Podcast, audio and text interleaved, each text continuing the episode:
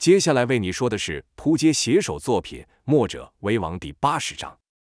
前文说到，姚建轩与冯继子相认后，便述说无极洞一别的生活。待姚说完自己的事情后，心想月华也不是外人，须得和师傅师伯介绍一下。哪知庄公子突然提到什么生娃，将两人羞得满脸通红。姚本想骂说：“师伯，你在胡说什么？”但觉得不妥，那“胡说”两字就没有说出口。庄公子大笑道：“好好好，年轻人好面子，我明白。但有些事情还是别窝在心里，多少误会就是这样造成的。有时候心直口快未必是坏事。”说话的同时，庄公子两眼看着赵月华，赵就觉得这师伯的眼神怎么突然变得这么清澈，好像能看透他的内心一样。但这念头只是一闪而过，马上又害羞地低下了头。霎时间，气氛登时尴尬了起来。只有冯继子喃喃道：“真是难得，真是难得啊！没有想到他也会收弟子，看来他不只是爱动物，这世上还是有人让他瞧得顺眼的。”姚赶忙岔开话题，问道：“可是我还是不明白，师傅怎么会下山呢？”还有大牛怎么出现在赵府？没有等冯继子说话，庄公子便道：“这怪我，怪我呀！一日晋王来使说请我去与他讲道，我心想这是好事啊。若他能体会到，那对百姓来说是福不是祸，我便答应了。可谁知道这晋王度量小得很，我都还没有跟他讲到呢，才刚刚说了开头，他就把我给关了起来。这一关就关好了好久。若不是你师父把我救出来，只怕你我两人就无缘见面了。”冯继子则是说道：“师兄，你那故事说的太真，真到让人无法接受。”庄公子道：“尾大不掉是事实，我这是在提醒他，已经很收敛了。哪知这家伙居然恼羞成怒，把我关起来这一顿打，想到都还痛。”庄公子心有不甘，直接把晋王叫成了那家伙，跟着庄公子就把上身露出，看得姚赵不由得深吸一口气，说道：“这这为了一个故事，就把你打成这副样子，这出手也太狠了吧！”庄公子道：“可不是吗？说只要我承认我错了，便放我出去。可我哪就说错了？我才不承认呢。”姚心想：这师伯的脾气也真够硬的。你就先假装承认个错，再伺机逃出去不就得了？赵则是问道：“然后呢？你又是怎么跑到这的？”庄公子道：“因为尾巴呀。”赵不解，问道：“什么尾巴？”庄公子才道：“那几个尾巴限我把事情说破，居然要把我处死。”好在冥冥之中，我这师弟感觉到不妥，把我给救了。姚点了点头，还有一点不解，说道：“所以师傅下山是为了救你，但师傅既然带大牛下山，大牛又怎么会被那姓赵的给拿住，还下了毒？”冯继子道：“我去救你师伯，并没有带上大牛，想必是他趁我不在的时候自己跑下山去的。”姚这才明白，心里又一阵感动，伸手摸着大牛憨憨的脸，想起当日下山的情形，歉道。当时答应你几日后便回来，没有想到这一去遇上了这么多事，师兄肯定是等得苦，都怪我。赵从没有看过姚如此自责，一时也不知道该说什么来安慰。倒是庄公子说道：“哎，小师侄不必如此，正所谓福祸相依，有时候自己被遇上了好事，却可能是疑祸，自己以为遭祸了，后头可能却是一件大好事等着呢。你想，若不是你贪功，哪会有那些奇遇，哪会遇上个这么俊俏的小姑娘呢？”又哪里会修得这一身功夫？看师伯又要把话引回他跟月华身上，姚赶忙把话题岔开，说道：“师伯，你也懂武功吗？可我看你好像不太行啊。”庄公子也不避讳，乐道：“哈哈，我有你师傅，还需要练武吗？以前我是会，但却遭来一堆麻烦，时不时有人要找我比划这比划那的，我这心里一烦，便自己将一身的功力给散去了。”听到此，姚不免想。我这大师伯居然只是为了怕麻烦，就把一身功力散去。道家三杰既然以他为首，那他以前的武功该有多高啊？难怪他一看就知道我的武功是从别人那学来的，心里对这位师伯又增加了几分敬意。而后姚又对冯继子说了童风之事，冯继子是一边听一边点头，说道：“风儿的性情确实不像我们，想当初他便想与我那好友同去，这回他可算是如愿了。”跟着姚又说到如墨两家相斗之事，冯继子则是对燕霄甚有信心，说道：“他若真要动手，只怕天下也没有几人能胜过他。但我想他不会做此无谓之争，他要想走，也没有人拦得住。可惜的是，冯继子不知道的是，如林七贤确实没有能留住燕霄，可在那之后却遇上了殷曼青等人的埋伏，受了暗算。说到这，姚便想，刚才自己露着一手武功，师傅没什么太大的反应，那我再拿出这个呢？便说道：“师傅、师伯，你们猜我怎么会来这？”冯继子道：“你不是来救大牛的吗？”尧道：“我原本也不知道大牛在这，我们是为了这个玩意来的。”说罢就拿出蓝眼泪，霎时间这屋子就充满了湛蓝色的光芒。每个人看到这种宝物，眼睛都得睁大。哪知冯继子与庄公子只是说道：“好漂亮的一颗珠子。”可并没有特别激动。尧心想：待我催动内力，就不信你们还忍得住。说罢，就将浑元功缓缓注入蓝眼泪中，蓝眼泪发出的光芒就起了变化。可尧在看冯继子与庄公子的脸色，是一点都不惊喜，甚至皱起了眉头。尧感到无趣，便将蓝眼泪给收了起来。冯继子说：“轩儿啊，你去赵府拿这玩意作甚？难道你没听懂你师伯刚才说的话吗？”庄公子也突然变得正经。说道：“这玩意看起来不是福，是个祸呀！小师侄，你可得记住我说的话。人呐，常为了显得自己与常人不同，就拼命的去追求那些虚幻的东西。你这东西就是其中之一。你若拿在手上，必成为各方势力争夺的目标，不妥，不妥呀！”原本姚是想拿出蓝眼泪，必会受到称赞，哪知反被说了一下，赶忙解释道：“这也不是我自己讨来好玩的，是为了救人。”尧又将齐王如何派人打九黎，又提出要九黎之人帮他取蓝眼泪的要求。听到此，冯继子面色才缓了下来，说道：“原来如此，看来我们另一位师侄肩负的责任颇大，所以你就自告奋勇来帮他解决难题了，对吧？”尧这才点头，说道：“师兄帮我治好了内伤，师姐也教了我许多，我便想回报他们。”庄公子道：“懂得知恩图报，你小子不错。”跟着冯继子叹了口气。对庄公子说道：“看来我们那不祥的预感要实现了。”庄公子也道：“是啊，他们又有借口胡闹了。”而后，冯继子突然对唐亮说：“那我们明日便上魏公的府上取解药吧。”原本这几人叙旧，唐亮插不上话，只是在一旁静静听着。他在晋国也是一派宗师，赫赫有名的唐家堡堡主，可在冯继子的面前，好似一个再普通不过的人。听冯继子提到他，唐亮这才回道：“只怕不行。”这话一出，尧当时就不爽了，说道：“你这人说话怎么出尔反尔？当时不是答应我们随你去了魏府，就可以医好大牛吗？”唐亮道：“若只是你们几人前来，那没有问题。但看刚才那个阵仗，大王肯定是下令要对前辈不利了。大王的命令，我家主公也得遵守。所以，冯继子点了点头，接着说道：‘所以，若我们随你们同去的话，那魏公便不能出手救大牛了，不然就落了把柄给他的政敌了，是吧？’”唐亮点了点头，说道：“前辈说的不错。”冯继子道：“那也没关系，轩儿，你就随他去一趟，把大牛身上的毒给清了。”尧道：“那师傅你呢？你又要去哪？”不等冯继子说话，庄公子先说道：“我们现在是众矢之的呀，这地方我可不能再待了，我还是继续回去泡我的茶好了。”冯继子也道：“你师伯说的不错，若我们现在与你们同行，不但大牛医不好，还会造成不少麻烦，我还是先送你师伯离开吧。”瑶看了看大牛，又看了看师傅，甚是两难。他想跟师傅同去，但大牛怎么办？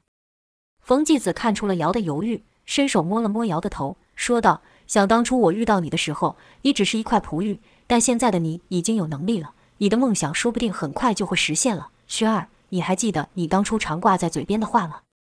听冯继子说到此，瑶不禁回想起当初的懵懂无知，成天把名扬天下挂在口中。下山绕了一圈后，才发现这天下有多么的大。但即便如此，他还是目标还是没有变。他相信自己能做到，便坚定说道：“我要让姚建轩这三个字名扬天下。”冯继子微笑不语，庄公子则是拍手大笑，乐道：“又是一个要当天下第一的人。好，好，好，有志气，我就看看你什么时候能成为天下第一。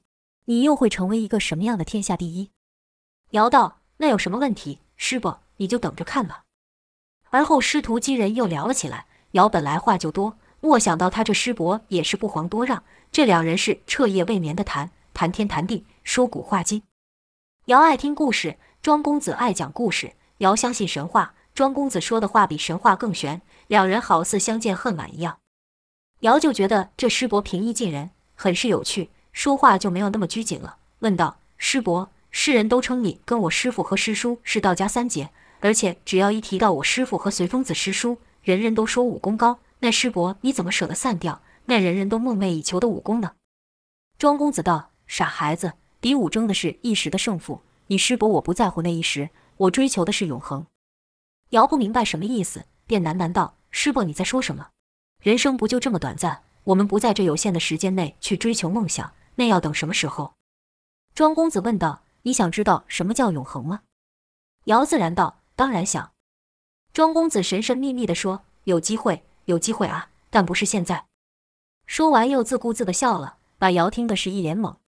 很快的，天色亮了起来，尧再不舍，也只能和冯继子分开。冯继子走的还是那样潇洒，庄公子则是回头对他说道：“记住我的话，会有那么一天的，但不是现在，不是现在啊！”一直到看不见两人的身影，尧才对唐亮说道：“走吧，去你说的魏府，把大牛给治好。”尧、赵等一行人继续前进，一直走到了黄昏，才出了那片荒野。远远的看到有几人骑着马，那些人一看到尧等人的身影，立刻朝他们过来。尧等人不知道对方是敌是友，毕竟昨晚无心山庄的人才来过。哪敢大意？等来人接近后，魏守一人喊道：“前面的可是唐亮唐大人吗？”唐亮道：“行不改名，坐不改姓，正是老子，找我何事？”就看那人立刻跳下马来说道：“果然是唐大人，魏大人担心你有什么不测，派小人四处寻找，以作接应。我们找你老久了，总算把你找到了。”听到是魏公的人，唐亮才放下心，笑道：“魏公果然够朋友。”那人道：“可不是吗？”魏大人都着急坏了，要是知道你平安无事，不知得多开心。说话时，那人眼神飘向姚、赵和大牛，问道：“这几位是唐大人的朋友吗？”唐亮点了点头。那人就朝后挥手，又有三人跳下马，并将马匹牵了过来，说道：“请几位上马吧。”唐亮道声好后，跃起数丈，空中一个回身，身子平平稳稳地落在马上，身手干脆利落，煞是好看。嘉宾都拍手叫好。说道：“唐大人果然好身手。”姚便道：“这有什么？看我的！”说罢，身子陡然前窜，眨眼间身子已冲过了马匹，身未转，人却向后高高跃起，也是一个回旋落到马上。这一个来回转折，而且尧的身上还背了大牛，速度居然未减。众人也是拍手叫好。见唐亮与尧都露了一手，嘉宾自然就把目光都朝赵看去，眼神充满了期待，都在想：不知道他的武功如何。哪知赵居然一反常态，径自走到一匹马旁后，直接跨马而上，而后就看着尧说道：“我才不跟你们争这连一时都算不上的一时之争。”却说赵听了一整夜庄公子的话，有时候觉得这庄公子就是个做白日梦的老儿，有时候又觉得这老儿说的话很有道理，真真假假，假假真真，难以辨认。也不知怎么，此时看到唐亮与姚建轩为了让前来接应的嘉宾对其武功赞叹，故意录这么一手。没什么意义，便没有和他们显露武功。上了马后，谢瑶一脸奇怪地看着自己。赵淡淡道：“走啊，还愣着做什么？不急着救大牛了吗？”赵听了一晚姚师徒的故事，对大牛这人很是欣赏。为了两位同尧，他居然克服了心里最恐惧的事情下山，所以他也想搞清楚大牛为什么会让赵帅给抓去。姚心里奇怪，低声道：“你怎么突然转性了？”可听赵这么一说，也觉得适才炫耀武功颇莫意义，便对唐亮道：“救人要紧，赶紧带路吧。”唐亮给了其他几人一个眼色，几位嘉宾不敢怠慢，立刻领着众人去了。一行人急跑数里后，进入一城。进城后，又来到一座大宅。这宅子比起赵帅那宅，是只大不小，但朴实了许多。几人刚到大门，立刻有人进去禀报。没多久，就见两人一前一后出来迎接。头前那人身高不高。身子却相当壮硕，尤其显眼是他那突出的腰围，使他整个人好似中间撑开的水桶似的。可姚、赵可看出来了，那人两条臂膀甚是结实，也是个练武之人。一见那人，唐亮赶紧下马，说道：“怎敢让大哥亲自出来迎接？”看唐亮这个举动，姚、赵就知道眼前这人必是魏公了。魏公身后那人甚是高寿之人，看样子像是个文士。此人为魏公的谋士叶昌平。叶昌平与唐亮一个文一个武，为魏公的左膀右臂，三人还以异姓兄弟相称。魏公激动道：“好兄弟，我都知道了，你为了帮我出口气，居然去和那无意间动手，差点把命都搭给进去。我不过多走几步而已，与你相比，算得了什么？”唐亮道：“那无意间也没有那么可怕，我这不是好好的吗？一点伤也没有。”叶昌平笑道：“能从无意间的眼皮下将宝物夺走。”天下间除了你之外，无第二人能做到。看来这晋国第一高手的名称是该换换人了。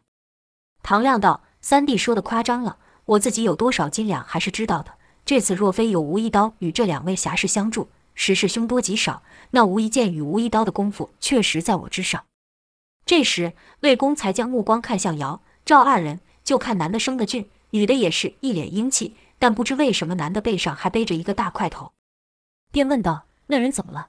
受伤了吗？”唐亮低声对魏公说了几句，魏公听完后立刻吩咐道。那还耽搁什么？快进来，快进来！如此一行人就进了魏府。魏公马上叫人来给大牛医治。姚担心地问道：“如何？能治得好吗？”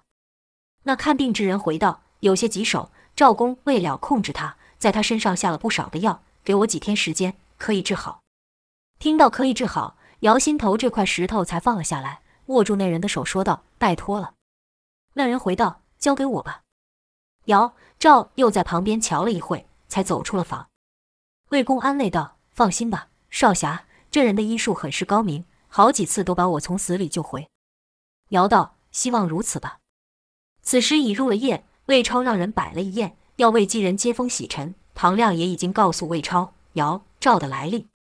魏超虽是官府之人，但对江湖是甚感兴趣，加之他本身也习武，而且武功还不低，故意听到姚建轩是冯继子的徒弟，眼睛登时一亮。至于赵天烈，魏超就没有太大的反应了。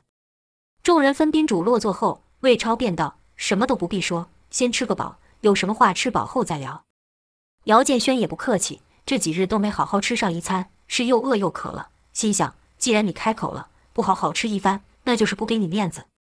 于是夹起眼前最大的肉就吃，端起杯里的水酒就喝。照看姚如此，也就放开来吃。姚建轩跟着冯继子生活本就随心，不分长幼。赵就更不用说了，酒一上都是豪爽之人，哪里会客气？魏超今日心情甚好，看姚赵二人吃得痛快，也是开心。这一高兴，就自己介绍起菜色来，什么葵花献肉、甜汁烤猪、瓮山酿鸡等等。姚赵是一边听一边吃，一边道好。待第二轮菜上完后，魏超让人把酒菜撤下，换上了一桌点心。魏超还和刚才一样热情介绍杨枝甘露等等品相。这一桌的美食都是姚赵从未吃过的，把两人吃的肚子鼓起才作罢。那边魏超还在热情的介绍，姚却突然打个大哈欠，说道：“哎呀，怎么突然一阵睡意？像是被这一桌佳肴给撑的。”魏超道：“两位还满意吗？”姚道：“满意，太满意了！我现在是饱到连一滴水都喝不下了，而且这眼皮也都快撑不开了。这菜本就美味，再加上大人的介绍，就更加好吃了。一没克制就吃成这样。”请大人不要见怪啊！说完还打了个大哈欠。魏超笑道：“不怪不怪，瞧我这一高兴，话就停不下来，都忘记了你们才刚从虎口中脱险。”姚回道：“唐大人说在魏公这就不用担心那赵家的人了，这一安心下来，那倦意就上来。可我还有一点担心，你能去赵府夺宝，那吴一剑他们就不会来上你这把宝物夺回去吗？尤其是那吴一刀还和他联手了。”一旁的叶昌平道：“放心吧，少侠。”无心山庄的人要来便来，我们也不是好惹的，早就做了万全的准备。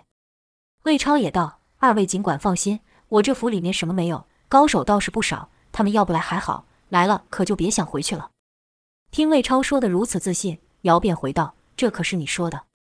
魏超道：“当然。”姚道：“行，那我可就相信你了。堂兄，你说话可得算话。”唐亮回道：“小鸡仔疑心真多。”魏超正想问姚说的话是什么意思的时候，二人就站了起来。魏超也不好多留，便让侍从领着二人到房间休息。途中，赵便对姚问道：“这不像你啊，你是不是又在想什么？是不是觉得这姓魏的也不是什么好人？”姚才回道：“这魏公看起来是个直爽之人，应该不坏。但我们要再与他们说下去，那肯定就会讲到蓝眼泪的事了。如果他开口向我们讨要怎么办？大牛还得靠他们医呢。”万一他们以大牛为要挟，你说我这蓝眼泪是给还是不给？赵点了点头道：“也是，毕竟防人之心不可无。”姚道：“当然，我们现在可是在人家的地盘上，不处处小心怎么可以？”赵又问道：“万一他们真的动手呢？”姚装模作样的叹了口气，说道：“那你和我只好一起手牵手下黄泉了。”赵修道：“臭美，谁要和你一起了？要死你自己死去。”而后两人挑了个相邻的两房，各自入内歇息，不细说。回说厅上，魏超、唐亮与叶昌平等三人。姚所料的果然不错，在他们离席后没有多久，魏超就提到了蓝眼泪。魏超道：“二弟看到了那蓝眼泪了吗？那宝物还在姓赵的手中，还是被那姓韩的拿去了？”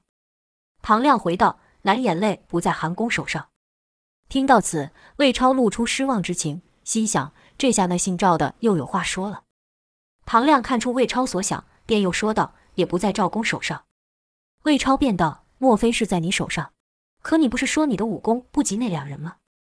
唐亮摇了摇头，说道：“蓝眼泪也不在我手上。”此话一出，魏超与叶昌平都奇怪。魏超说道：“那蓝眼泪莫非凭空消失了？”唐亮才说道：“蓝眼泪在那两个小子手上。”此言一出，让魏超、叶昌平互看了一眼，都觉得莫名其妙。叶昌平问道：“难道那两人的武功比吴一剑他们还高？”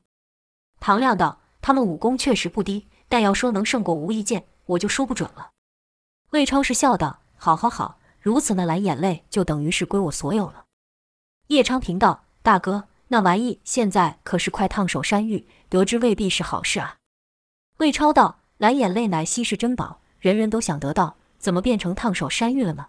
你是没有亲眼看到那宝物才会这么说，要是见到，肯定也会想要占为己有的。”叶昌平回道：“好在我没见过，要是我真得了那宝物，那恐怕也就没几日可活了。”跟命比起来，还是命对我来说重要些。魏超道：“瞧你说的，那蓝眼泪像是会索命似的。”叶昌平道：“在蓝眼泪问世之前，那确实是无价之宝；但在那之后，蓝眼泪却成了大祸，确实是会索命。”魏超不解，问道：“宝物就是宝物，怎么变成了一祸呢？”叶昌平道：“大哥难道忘记了赵公于晋王面前口口声声地说蓝眼泪不在他手上？”大哥，你与韩公不也当场表态说，若是得到了蓝眼泪，必会立刻送与晋王？魏公说道：“那不过就是说好听话罢了。那姓赵的不也是在演戏吗？”叶昌平道：“赵公做戏是不假，但他还真的发出消息，若有人提供蓝眼泪的消息，就可得万金赏钱。若能将蓝眼泪取来，钱财珍宝任取外，还赠土地、房屋与美女，表明自己尊敬大王之心。大哥，你想？”要是让赵公知道了蓝眼泪在你手上，那他肯定会借题发挥。不说别的，光是安个欺君之罪就受不了。晋王与韩公肯定也会趁机收拾我们。这三方若联起手来，可不好对付啊。魏超觉得叶昌平说的有理，可宝物就在自己眼皮底下，不免有些不舍，便看向唐亮，询问他的意见。毕竟蓝眼泪与那三人都是唐亮带回来的。唐亮道：“三弟说的不错，现在是谁手上有蓝眼泪，谁就是目标。”我们还是别淌着浑水好。魏超思索一番后道：“今日我与韩公联手对付赵帅，到时变成他们两家合起来对付我，确实不好办。”叶昌平道：“二哥去夺宝，本就只为挫一挫那赵公的锐气，替大哥你争口气而已。如今事已办成，何须惹那祸上身呢？何况大哥你为人一向实际，从来就不是个爱珍宝玩物的人。依我看，你要真取了那蓝眼泪，想必也是看个几眼就腻了。但后面的麻烦事却会接踵而来。”正可谓得不偿失啊！魏超也是个明白人，听叶昌平这一分析后，便打消从姚赵手中取蓝眼泪的念头，便说道：“不管如何，这次可把那姓赵的给气坏了，还把那无心山庄的人给修理一番。好好好，真是解气。”叶昌平也笑了，说道：“大哥若能趁此机会结交两股新的势力，不是比那蓝眼泪更有帮助吗？”魏超听罢是开怀大笑，说道：“三弟所言极是，所言极是啊。”而后三人继续聊着于赵府中发生的事。当唐亮说到道家三杰一展神威，大败无心山庄之事时，魏超恨不得也身在现场，一睹当时的情况。这位公也真是拿得起放得下，难眼泪三个字，于席间再没有人提起。翌日清晨，姚听到阵阵兵刃交击之声，便立刻起身。如姚所说的，这毕竟是人家的地盘，自己对这个魏公魏人如何也不晓得，哪敢熟睡？正要推门出去查看。就看赵月华也刚好推门而出，赵问道：“他们打算动手抢宝了，是吗？”姚说道：“应该不是冲着我们来的。你听这声音一阵一阵的，颇有规律，像在练武似的。”赵仔细听了会后，点头说道：“似好几个人在对练，不知道搞什么把戏，去看看。”姚则道：“我想先去看看大牛。”赵到了声好后，两人就溜到了大牛住的那房，还没靠近，就闻到浓浓的药味。姚小心地推门。看到桌上堆满了许多食物，一旁还有许多空盘，赵便道：“看来大牛醒来过，而且胃口还不小。”姚也道：“大牛既然能吃，就表示他身体好多了。”两人再往内走，就见大牛睡在床上，身上扎满了小针。姚惊道：“这是在干什么？”说罢，姚就想上前把那些细针拔起，却被赵给阻止。赵道：“他们确实是在医治大牛。”姚看了看大牛的模样，甚是平静，便道：“你确定？可这样被针扎着，不难受吗？”赵点了点头，说道：“我看过公孙叔也常用这样医人。对了，他也这样医过你啊，你忘了？”姚听赵这么一说，才回想起来，说道：“是了，在岛上的时候，他对我跟师弟也这么做过。”姚这心才放了下来。赵道：“你这叫关心则乱。”姚道：“当然，大牛对情深意重，我能不心急吗？”赵道：“他这师兄确实比你称职多了。”姚啧了一声，说道：“这都让你有话说。”赵则是道：“看来这位公并没有骗我们。”姚嗯了嗯声后说道：“但也不能久留，等大牛一好，我们便离开。”而后两人便出房，循着声音找去。穿过几个回廊后，来到一宽敞的地方，三面有大树环绕。中间是一个练武台，就看魏超正与人在台上交手，唐亮与叶昌平都在一旁看着。原来魏超昨日听了唐亮叙述一场又一场精彩的打斗后，是内心澎湃，手痒难耐，一晚都没有睡好，脑中反复想的是那冯继子的武功是如何神奇，怎么一出手就将吴一剑和吴一刀给败了，所以一早便把府里的武师给叫上，陪他练武。此时有一使剑的武师在和魏超交手，魏超手哪里拿着一把九环刀，挥刀时还不断发出哐啷哐啷的声响，这魏超的身手也是不凡。只怕江湖上许多一流高手都不是他的对手。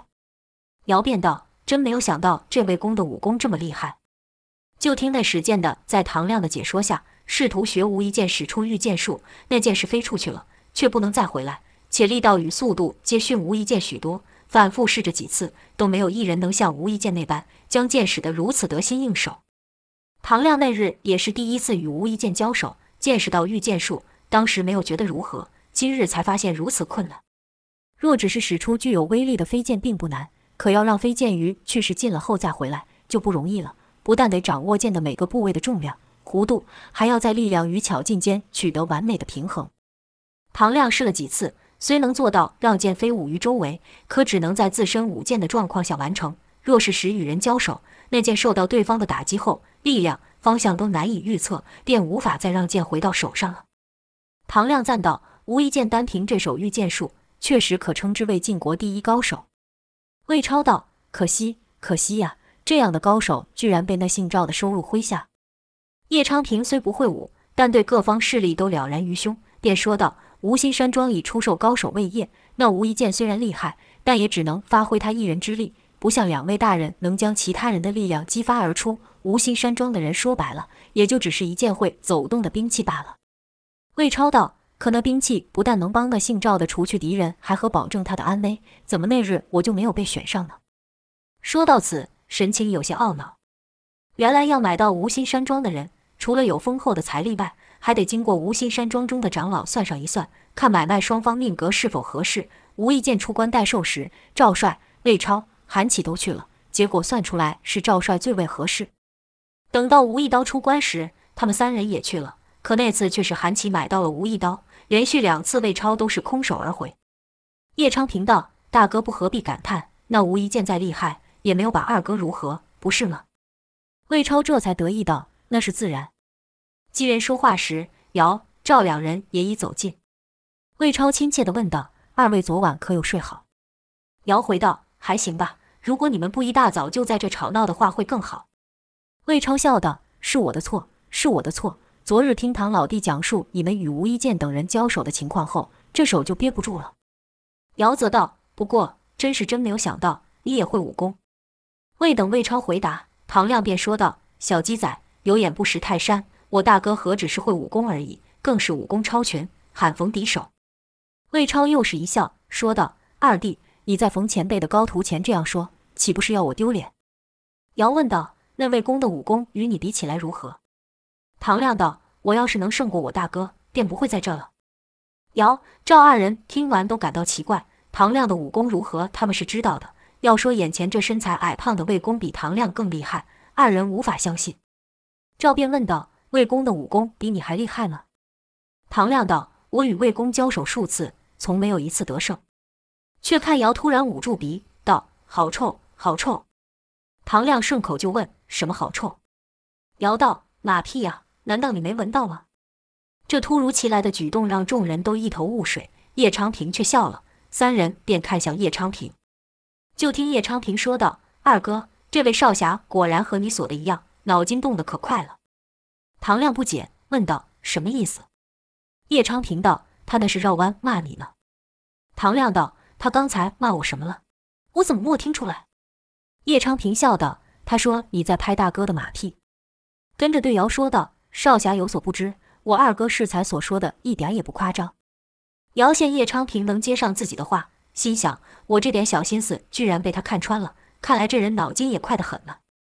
便不再胡言，可心里还是不信魏超的武功高过唐亮。